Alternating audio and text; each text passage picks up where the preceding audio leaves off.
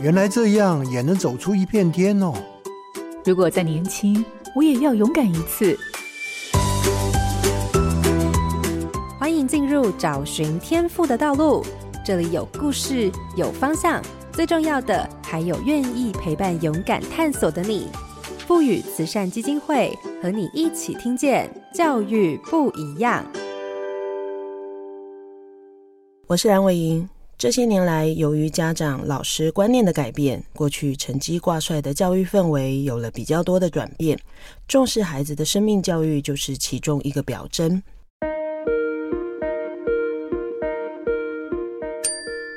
荧光焦点：生命教育。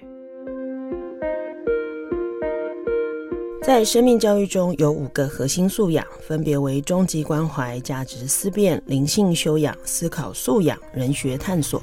在台北的精灵女中就有系统的规划生命教育学习，例如将生命教育融入课程教学，透过教师研习的机会，增进老师辅导的学能。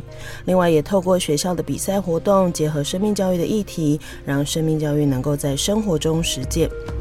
生命教育本质就是一种对生命探索的过程，并且透过实践来改变孩子对生命的感受，让求学阶段的价值追求的不只是成绩，而且是更重要的自我认识。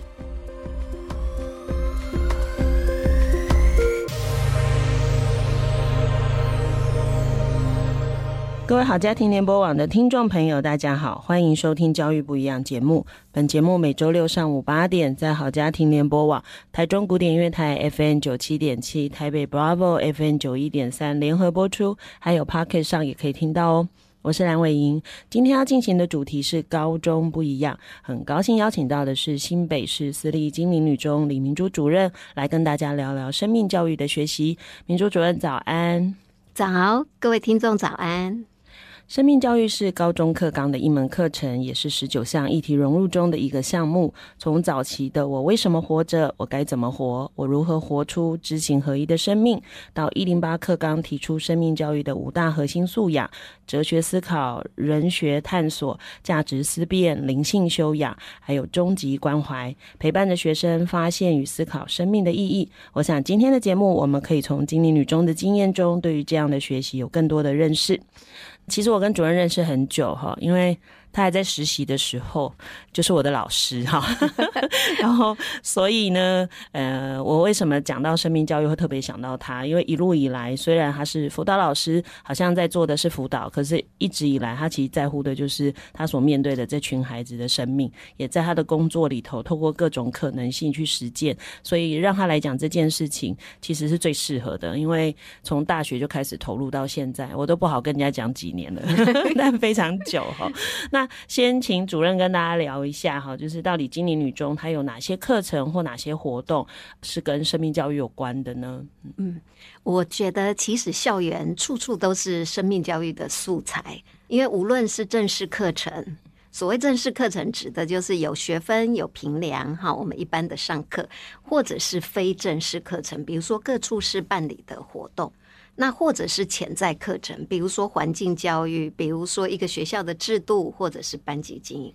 所以其实每一个小地方都可以是生命教育的素材。嗯，所以以您辅导是有经手。或者不管是呃从事的课程或您办理的活动，可不可以举一些例子？大概有哪一些？好，我先举一下，就是从九九年教育部就有一一学分的生命教育课程，但是今年很特别的是，我们有发展了一个校本课程。在一零八课纲规定，全国的高中都要有校本课程。那我们是两学分的生命 inside 课程，就是生命的觉察跟内省。那我们分三块，第一篇是觉察篇，找到我是谁，找到自己生命的独特性，认识生命的脆弱与美丽，或者是跟人的连结，这个是觉察篇。那第二篇是思辨篇，就是什么是思辨。然后认识事实跟观点是什么，然后从校园里面的素材校园变变变，然后到社会的一言堂。然后第三篇就第三个月，我们上的是追寻实践篇。我们希望孩子透过觉察，在透过思辨之后，他能够慢慢去思考自己要的是什么，然后可以去追寻自己的梦想。这样，嗯。呃，这些好像就是我们在新闻中常常在那边评论说，现在的孩子不会干嘛，又不会干嘛，对不对？哈，不管是评论他们的不好，或者是希望他们更好，其实谈的大概也都是这些范围。所以其实学校在做的大概也就是符合，其实刚好青少年这个阶段也对这样的事情其实相对是迷惘的嘛。是，嗯，所以这个年纪如果不做这样的事情，就这样。长大了哈，其实就变成很多困难是延迟到他后面才要发生，嗯，其实是辛苦的哈。那当然，因为有这么多东西可以放进去学校的课程或学习，到底学校是从什么时候开始决定要把跟生命教育有关的事情放入学校的一些重要的活动或课程？然后这个背后的目的是什么？嗯。金陵有一个很重要的学校使命，哈，就金陵的校训是后生，也就是丰厚。那是来自约翰福音第十章第十节，他说：“我来了是要使羊得生命，并且得的更丰盛。”所以后生，他的意思就是丰厚自己与他人的生命。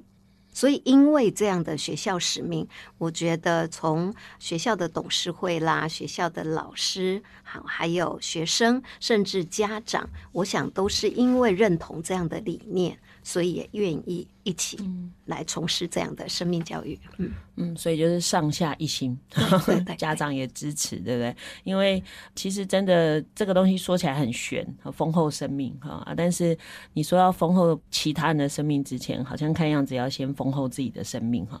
刚刚提到从圣经的金句来的学校是教会学校吗？哦，很多人会以为金陵是教会学校，但是其实不是。我们是有这个信仰，就是当初董事会有一群大姐姐们，那他们有这样的信仰，但是呢，其实学校不是教会学校，也没有教会的支持，所以其实精灵是。在一个比较艰困的环境之下，要兼顾教育理想，但是又要符合社会的期待。好，所以其实精灵是在这两边在找一个平衡点。嗯嗯嗯。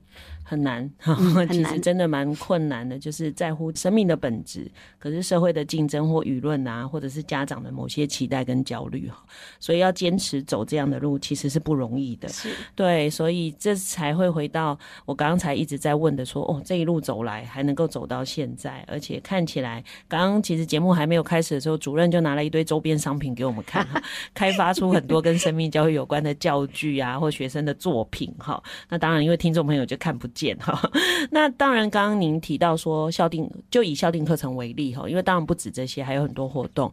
那以校定课程为例，像刚你提到有三个不同的篇章，好了，这样的课程设计是怎么进行的？因为学校应该也不会有那么多生命教育老师嘛，对不对？那大家是一起发展的，还是说，哎，像你发展完叫大家上，所以是怎么做的？对，这个可能就要回到当初一零五一零六年，为了发展一零八课纲，但其实我们就前三。年就开始 run 了，那时候是开在高二的多元选修课。我们当时是在校务会议征询有兴趣的老师，我们一起研发。所以我们就全校有十位老师，里面有国文老师，有数学老师，有物理老师，然后地理老师、历史老师、生命教育老师其实都有。那我们是共同研发，我们是先从学生图像进来精灵的孩子。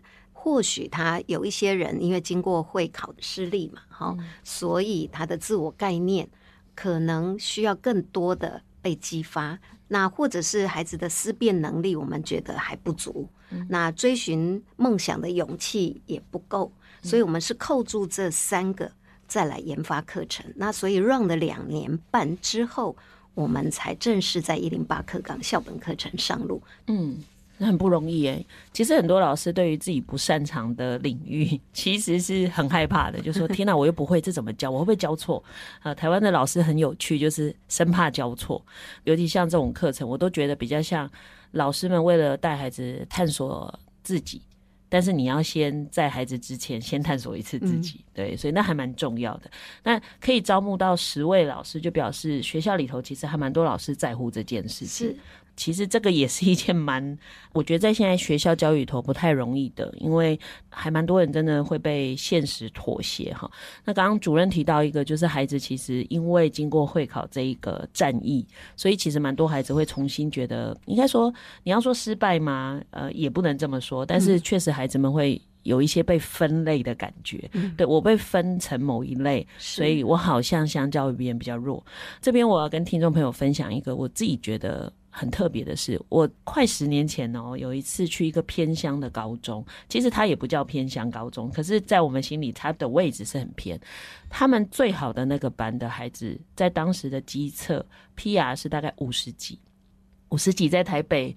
其实就会北北基会觉得很后面，可是他们的孩子因为在那个地方 PR 五十，他在第一个班，其实孩子是很有自信的，嗯，他也上课很愿意回答。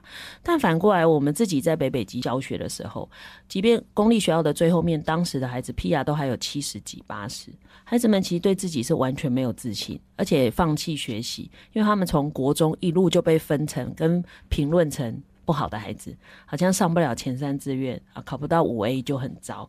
其实这也是一个蛮严重的社会现象，就是为什么孩子明明 PR 七八十，也就是他在全国那一届的孩子是前百分之七十几，他还是认为自己很差。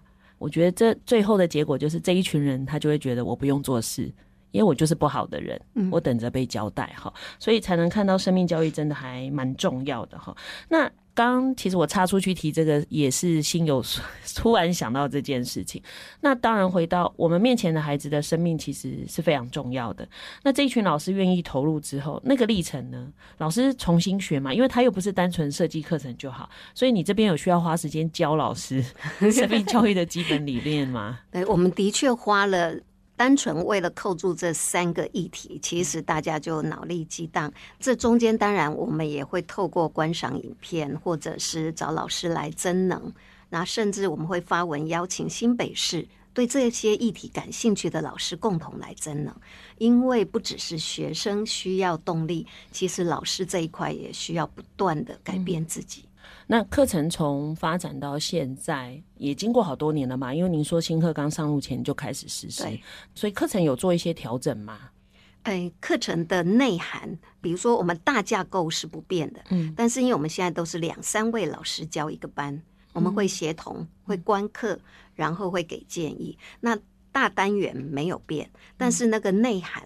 我们有一些老师，他们都会自己再加添自己一些元素进来。嗯，那两三位老师在教室里头，所以课程是怎么进行的？一个老师是主题上课，可是当分组讨论的时候，三个老师就可以一起下来。嗯。对，但这里其实行政单位要特别费心，他必须避开这三个人的课，他必须这一学期他们都是可以共同上课跟备课。所以其实这个是很不容易，就是学校其实非常支持这样的理念来运作。嗯，对，而且国教所好像给的协同就是一个班一个人而已，所以你看你一个班等于有两个协同老师，应该是说三个。都算主授课老师啦，可以这么说。那这个成本其实压得很大。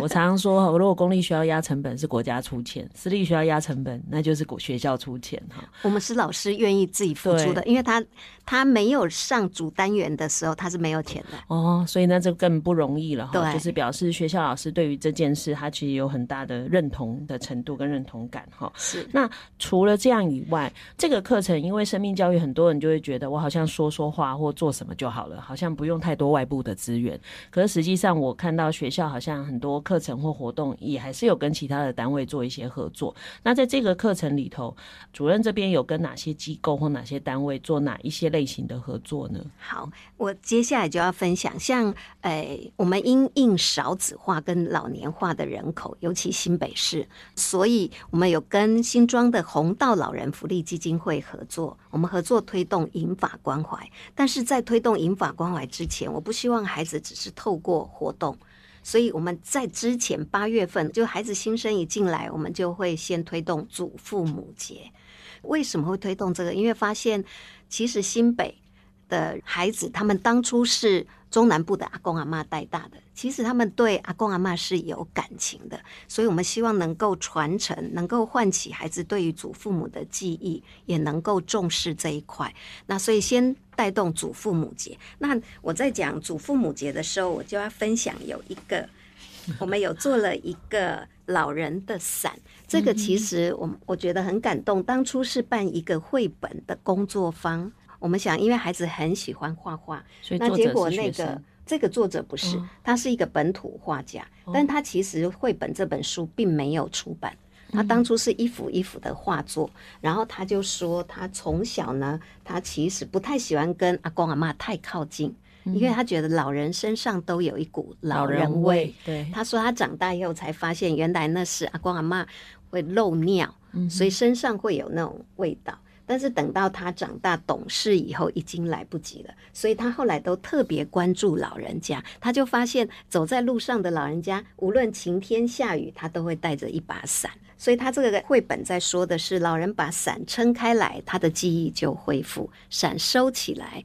他好像就忘了，好，所以他在讲老人失智的故事。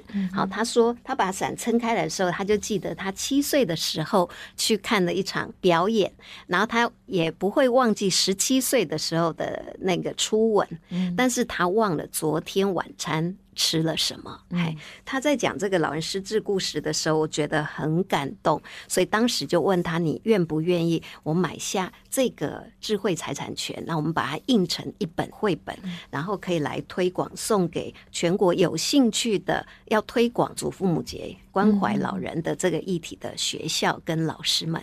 那这个本土画家他也很开心，所以这个绘本如果听众有兴趣，我们也一样可以送给听众。所以老人的。伞好，是图文是吴景平老师，对，哎、欸，所以就写信去金女中给你就好了，是是是，好辅导室哈，大家上网找一下，哎、嗯。欸，我觉得不容易，一方面是他谈了一个很重要的事情，不只是情感啦，背后也有让大家关心老人的一些身心状态，然后再者又是我们自己本土的作家跟画家，好，所以大家如果有兴趣的话，可以啊写信跟民族主任联络。好，可以得到绘本。好，好，好，那这个是老人的伞。再来那个银发关怀，我们跟红道就一起合作的，这是在岁末十二月，我们会有三波。第一波是助清扫，到新北独居的弱势老人家。过年前的大扫除，那第二波是省下饮料钱，助老过好年。因为圣诞节很多孩子会想要订鸡排啦，订饮料，我们就鼓励孩子是：如果你愿意省下一杯饮料钱，你可以帮助老人家过好年。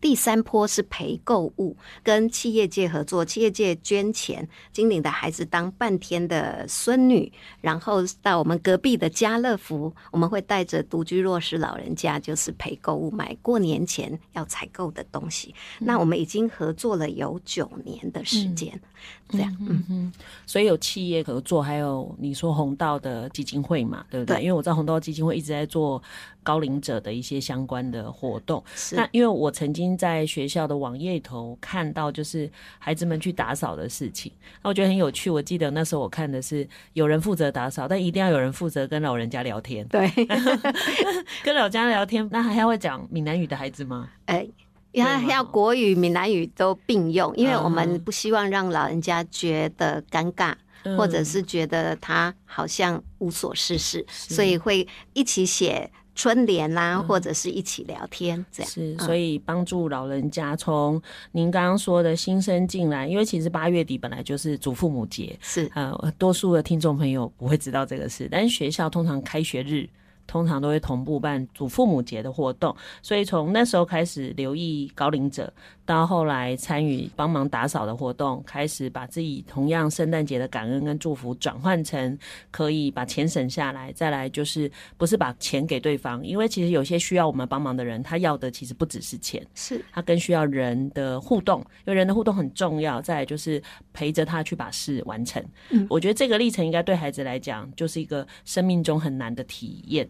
对，对，好，诶，真的，我其实也听过有的孩子是参与这样的活动，才回头去想想自己的阿公阿妈。对，而且很感动的是，我们本来觉得故事到这里，哎，告一段落，结果没想到有接到社工就打电话来，嗯、他说说他每个月都去家访，已经家访这个阿公呢一年多，阿公只有送他送到家门口。他说你们才来打扫 半天，阿公就一路送你们送到巷子口。那我就说可能阿公觉得看到像。像孙女一样。嗯、结果过了一个礼拜之后呢，那个阿公就打电话给那个社工，他说：“我什么都不会，可是我会卤一道很好吃的咕咾肉。嗯”他说他要送来金陵给帮他打扫的孩子吃。嗯、我说：“怎么可以让阿公做菜给我们吃？”我说：“那我们一人一道菜，我们邀请阿公还有其他的阿嬷们一起来金陵吃年夜饭。嗯”所以有一些故事是。因为前面这个，然后才有后面的，嗯，对，所以蛮感动的。这个跟我在偏乡很像。我有时候遇到校长跟我说：“老师，那个哈，如果只要捐钱给我们的，不用了，他把人带来的我才要，因为我们这边不是缺钱，很多人都想把钱给我们就好，可是我们缺能够陪我们一起做事的人。是，我觉得这个跟我刚刚听到您说的蛮像。其实对于这些高龄者，有人可以跟他互动。那个温暖的感觉跟活着的感觉，其实真的不一样。对呀、啊，对呀、啊。我我之前也陪一个学校做高龄者的课，我说我们来一个体验课，就是每一组要有一个扮演阿公阿妈。那他说那要做什么？我说就是有一个演爸爸，一个妈妈，然后分别去上班，然后你就分配给他很无聊的工作，叫他一直做。然后小孩就是像上课，那阿公阿妈就是坐在阳台，都没有人理他就好了。然后接着他们回到小组里头，你就会发现那个阿公阿妈会一直问说：“你们刚刚在干嘛？”嗯，对，因为他一整天只有等待。对，对我想不是一般人可以想象的，除非你真的到那个年纪，你才会意识到是哇，你只剩自己。你不知道你身边的亲人在做什么哈，所以我觉得这个学习可以越早发生，其实对孩子是越好的，因为他越能够去同理或者是感受别人的感受哈。那我觉得整个听下来啊，当我觉得绝对不只是老师们的投入，学校在这部分呢，因为给了很多的支持，然后也给了很多的资源的挹注，因为包含课程要配合，活动的时间要安排，所以学校在这个课程实践的时候给了什么样的支持跟协助呢？哦，其实我们刚刚提到跟不同的机构合作嘛，哈，除了弘道，当然我们还有跟很多不同的机构。那学校单位就是要支持这样的理念，甚至要全校的亲师生都愿意一起来。我再举一个例子，比如说我们英印女校，所以曾经跟旧鞋救命国际基督关怀协会合作爱女孩方案。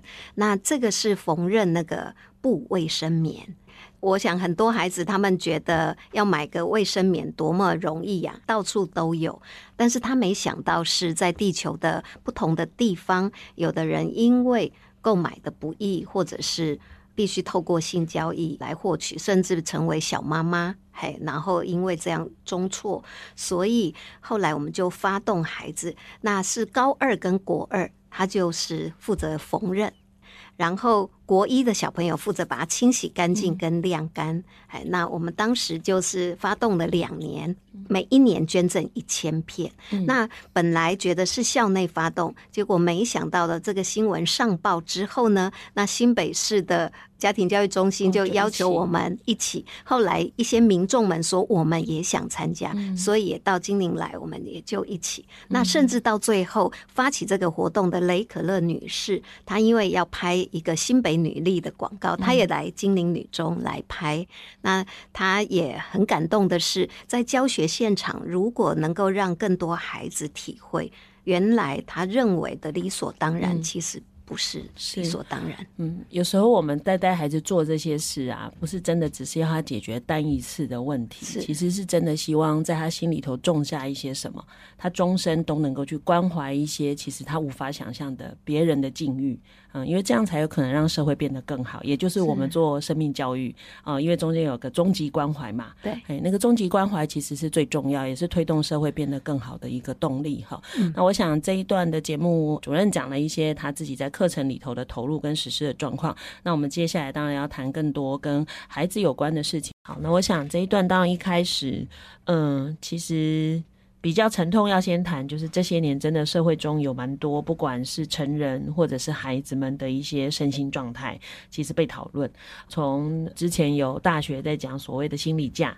到后来，可能有一些孩子的智商或伤人的一些事件，那其实更轻微的谈的就是学习无动力啊，或者是对于自己的生命没有想象这样。好，那严重的当然就是伤害自己或伤害别人。您怎么看这些现象呢？到底这些现象对于教育现场的影响是什么？我想提到这个议题，当然每一个新人的心情都是比较沉重的。那我想，身为老师，老师跟孩子其实是在不同的世代下成长的。我想，我们过去那个年代比较能接触大自然，跟人的接触也多一些，那也需要靠时间来酝酿。但是呢，现在的孩子呢，跟人的接触少了，尤其这几年的疫情，然后他们又生长在数位的时代，所以比如说我们那时候要交朋友，必须透过写信，叫做笔友。可是现在很快诶，那个 Line 直接是网友，所以在这样不同时代下。长大，我觉得老师要多一点的欣赏，而不是批判孩子。那我觉得，如果可以试着去了解孩子内在的苦闷跟挫败，这样才彼此得以对话。好，嗯，所以其实回到一个事情，就是不同的世代要去。呃，理解，我觉得先理解孩子们遭遇了什么，因为常很多父母说，怎么不是在说教改吗？越改越不是说改的比较快乐吗？为什么现在的孩子更怎样怎样？可是其实我觉得，呃，应该说整个社会竞争变得更大，然后父母生养比较少，那父母有更多时间关照孩子的情况下，其实压力反而是越来越大。嗯。所以有时候压力不全然是学校单方面造成，它是整个社会集结起来在压在这些孩子的身上哈。所以。所以，当然从这样的角度来看，更能够去体会说，学校还坚持要推动生命教育的课程，而不单只是教育部的领域课程里头额外做了这么多的，不管是课程或活动，它其实一个蛮重要的意义，就代表我们在乎这群孩子的生命本质哈。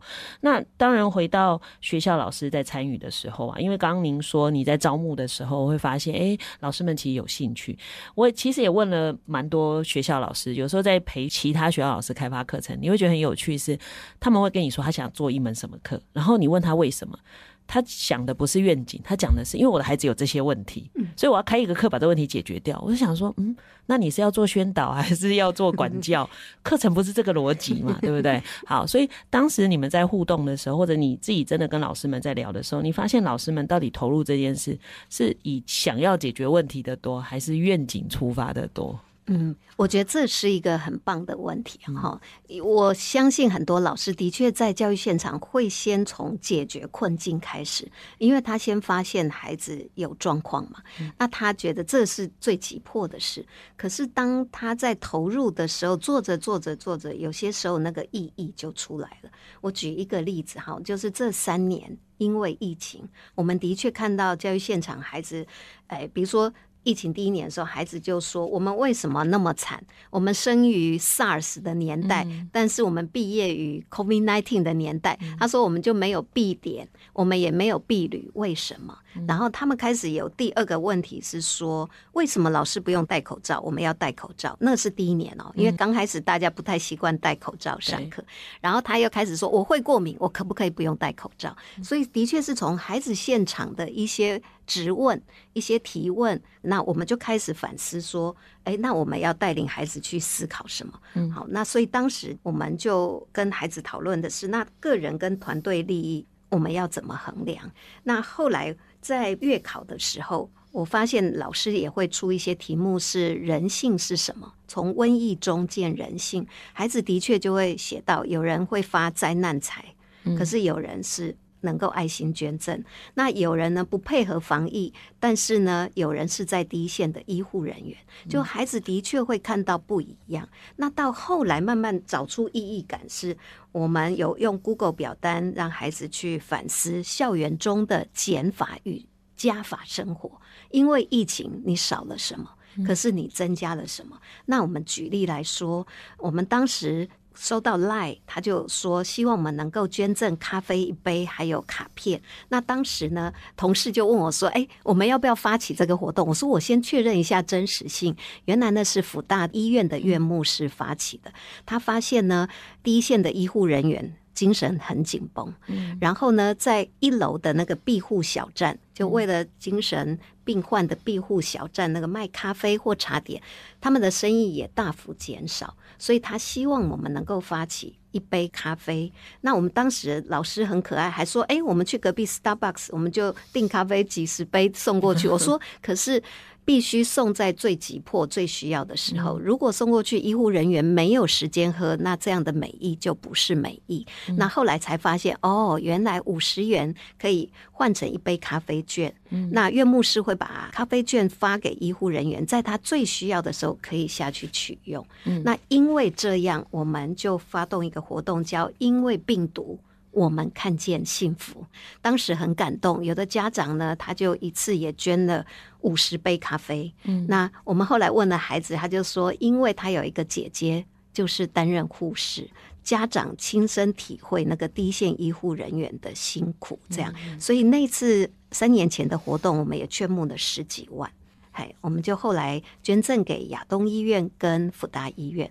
那也因为这样很感人的是，在发动活动的第二周，创世基金会也跟我们说，哎，大家因为疫情，每个人。精神的状态都很紧绷，他们的劝募的金额也少了很多。他问我们愿不愿意购买爆米花，因为有佛心厂商捐赠爆米花，嗯、可是他们需要有民众购买。嗯、那我当时有跟他说，我们刚发动一个活动，我不知道会有多少，但是我愿意试试看。结果没想到孩子也很踊跃参与，嗯、也后来也购买了十几万，嗯、所以我。后来发现，其实大家都很愿意做点什么，很愿意分享。那但是需要有机会跟管道。嗯、那也因为这样，最后您刚提到的创造那个意义感，嗯、我这边也要顺便讲一下。我们也因为这样就办理，因为我当时想到第二年的时候，不是全国都停课不停学吗？嗯，那很多孩子都在家里。我当时想五月停课。那我们来办一个复原力图卡活动好了。所谓复原力是这样，刚扣住前面的学生的自我伤害。我想，如果可以增强孩子的复原力，他会不会比较不会走到自我伤害这一块？当他知道他在生命中他有一些资源可以帮助他。他可以找到复原的力量，所以我们后来就办了第一届的复原力图卡活动。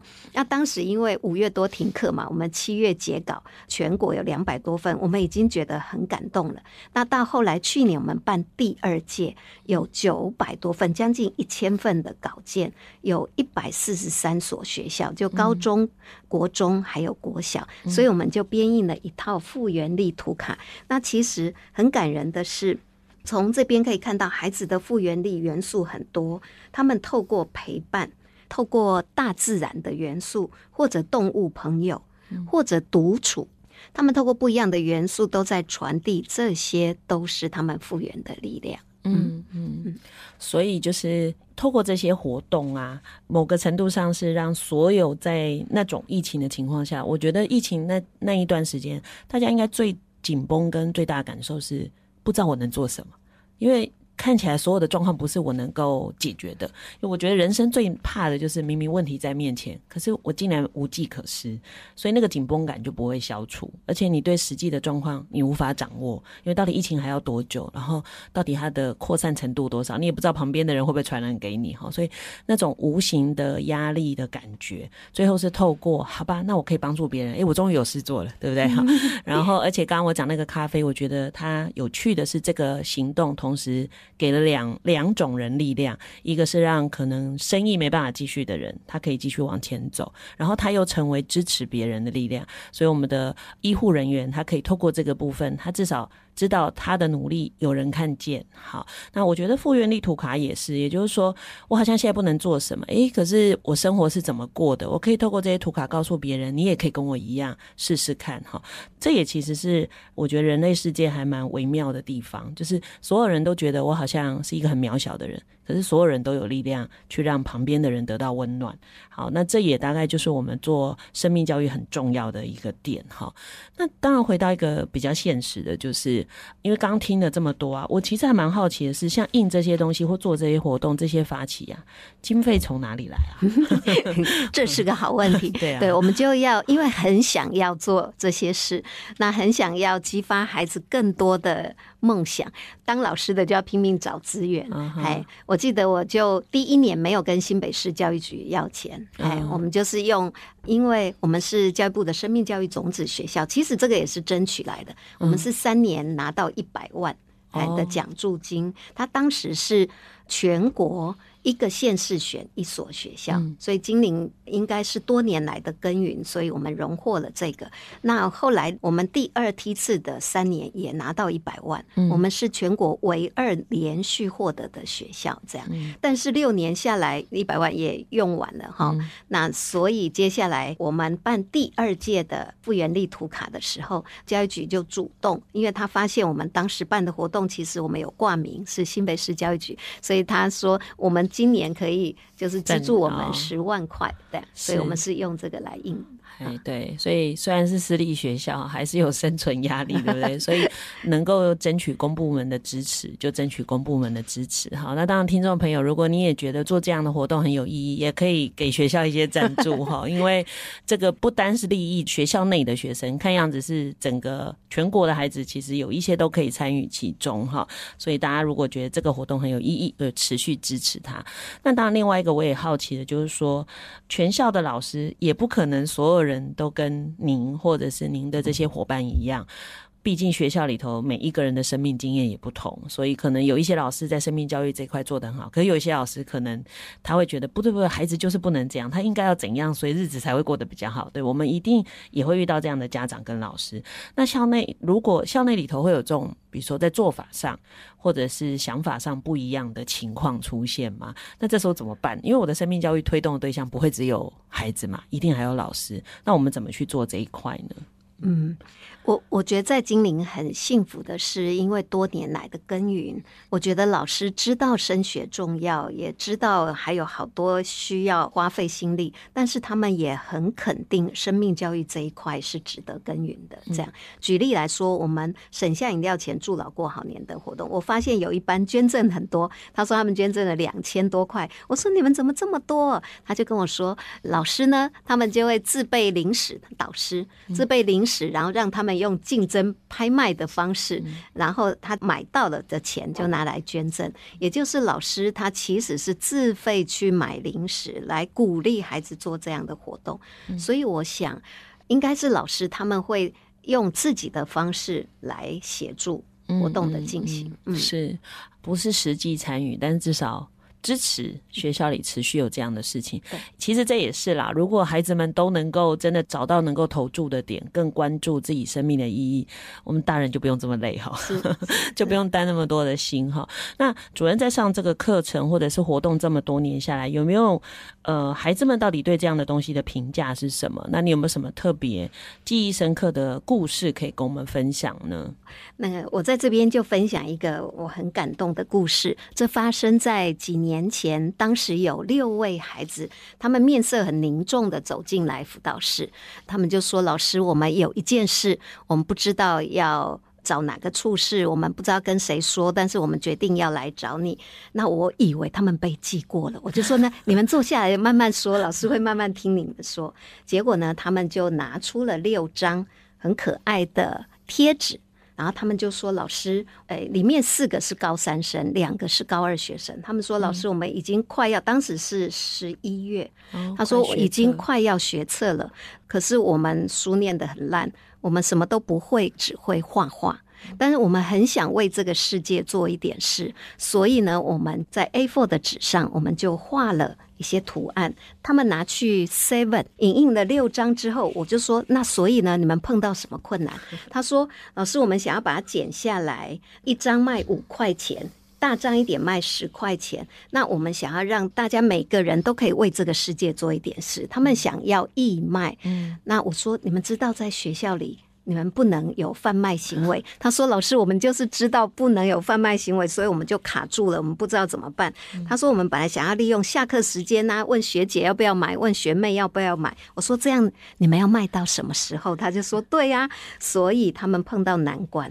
那我听到孩子这样的分享，我觉得很感动。我跟他们说：“你们不要花自己的钱，你们的爱心老师已经太感动了。”所以当时就用那个刚刚讲的那个一百万里面，我只拿出材料费。费五千块，我们就大量印制。接下来我跟学务处商量，下礼拜一的招会，请让这六个孩子上台宣导，他们就不用跑上跑下，所以招会将近两千个孩子都听到了。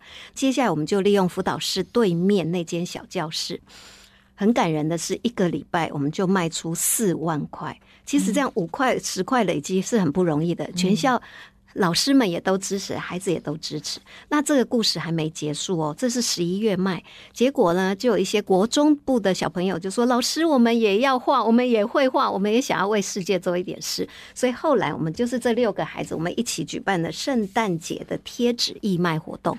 所以这个圣诞贴纸呢，又卖了六款。后来又卖出两万块，那我们通通都捐给世界展望会。哎，那故事还没结束哦，就在这个圣诞义卖的时候呢，我就看到内政部有一个第一届新著名逐梦计划，最高额可以拿到八万块。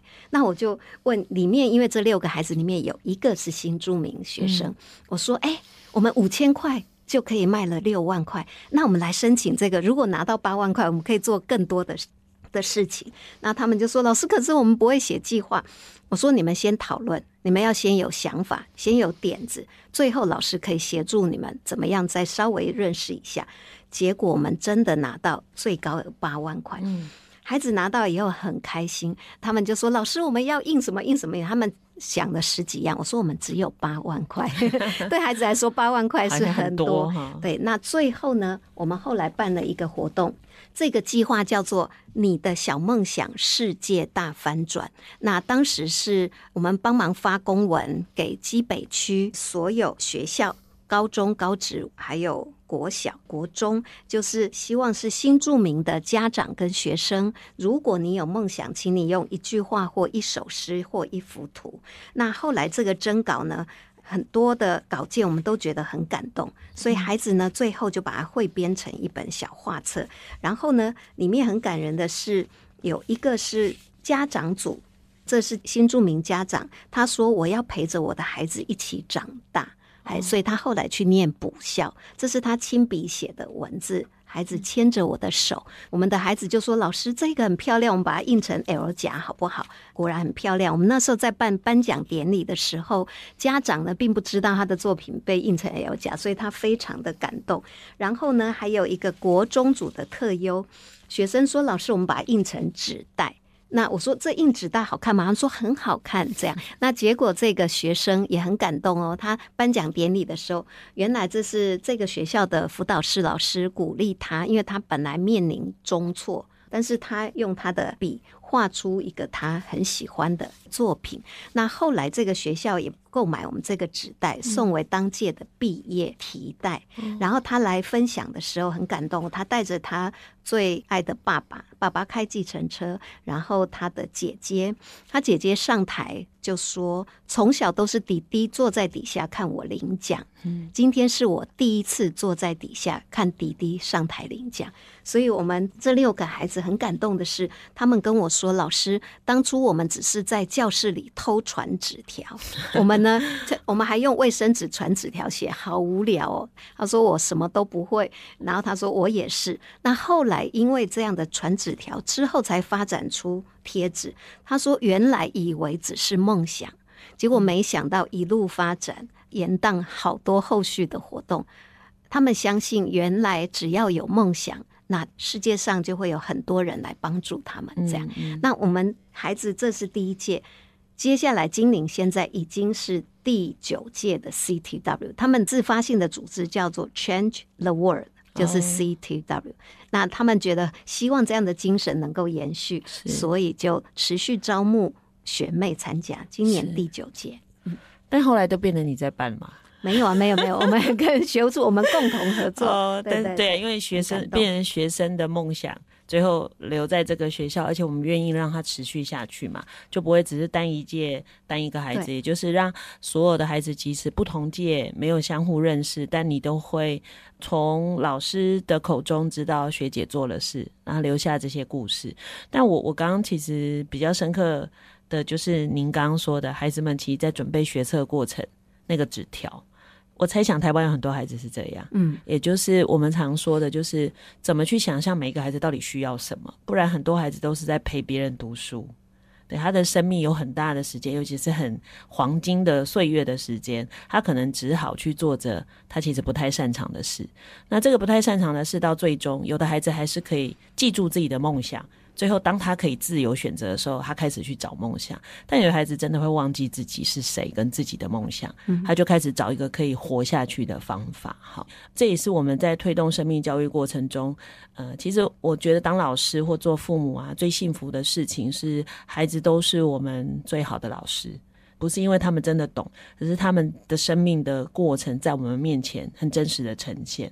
那我们到底可以从里头掌握到什么，也决定了我们后面能够做什么样的事情。好，那当，主任，我好奇是，那你再来还想做什么？因为看起来好多事情做不完，你你还想做什么？我觉得好像不用想哎，刚刚分享的那些故事都不是当初预定要走的。目标，但是就像那个韦莹您说的，其实走着走着，那个意义感就出来了。哎，比如说复原力图卡当初也不是最早设定我要做这个，但是他会带领我们，只要有热情，只要你愿意做点什么，你就会发展出来。对，那个灵感就跑出来了，是是是，会有个声音就突然从天空。跑出来啊，会有个召唤。那最后，您可不可以给给我们家长一些建议？因为毕竟他们都不是专业，那到底他们要怎么去陪伴他们的国中、高中的孩子们去探索自己的生命教育或生命的价值跟意义呢？嗯，我觉得家长的确要陪伴孩子这一块不是那么容易。那我觉得家长。因为学校里的老师已经说了很多了，所以其实爸爸妈妈只要当爸爸妈妈就好，不要在家里当老师。嗯，嘿，呃，比如说我在金陵有同事也会说：“李明珠，你怎么那么怕表？你这么努力干嘛？”我后来在想，我也不知道为什么这样的认真。我后来再慢慢思索，就发现原来。内在里有一个使命感，那这个使命感好像是来自我的父亲、我的母亲，所以我后来发现那是个身教，就是我爸爸他是个小学老师，但他很年轻就过世了，他四十岁的时候就肝癌过世，可是呢，到去年都还有他的学生，我爸爸已经过世五十年了，哎。他是民国六十三年过世，刚好五十年。可是还有他的学生来家里探望我的妈妈。嗯，这个学生他就分享，他就说他当时家里其实并不肯让他继续念书，嗯，因为当时很比较穷困嘛，需要他养家。嘿，然后他说当时我爸爸就骑着脚踏车。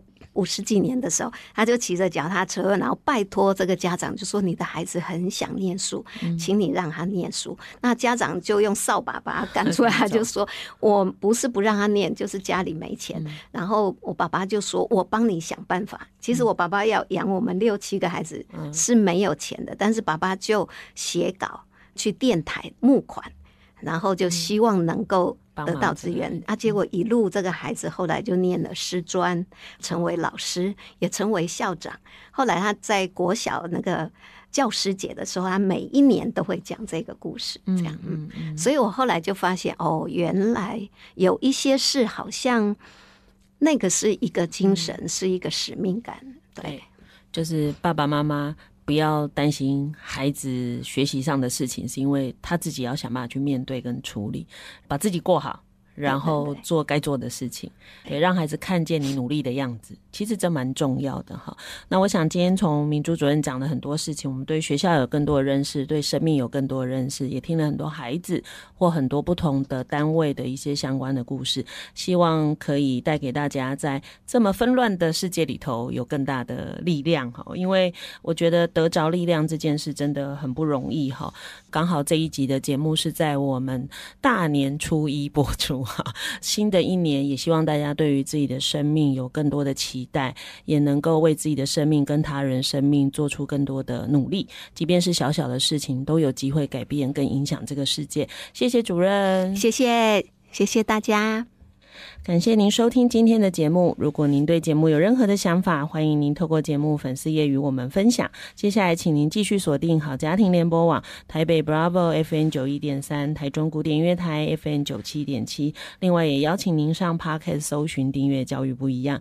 感谢新北市私立金陵女中李明珠主任今天来节目受访。我是蓝伟莹，教育不一样。我们周六上午八点见。以微笑点亮教学现场，赋予慈善基金会与您一起支持教育，陪伴生命找到自我价值。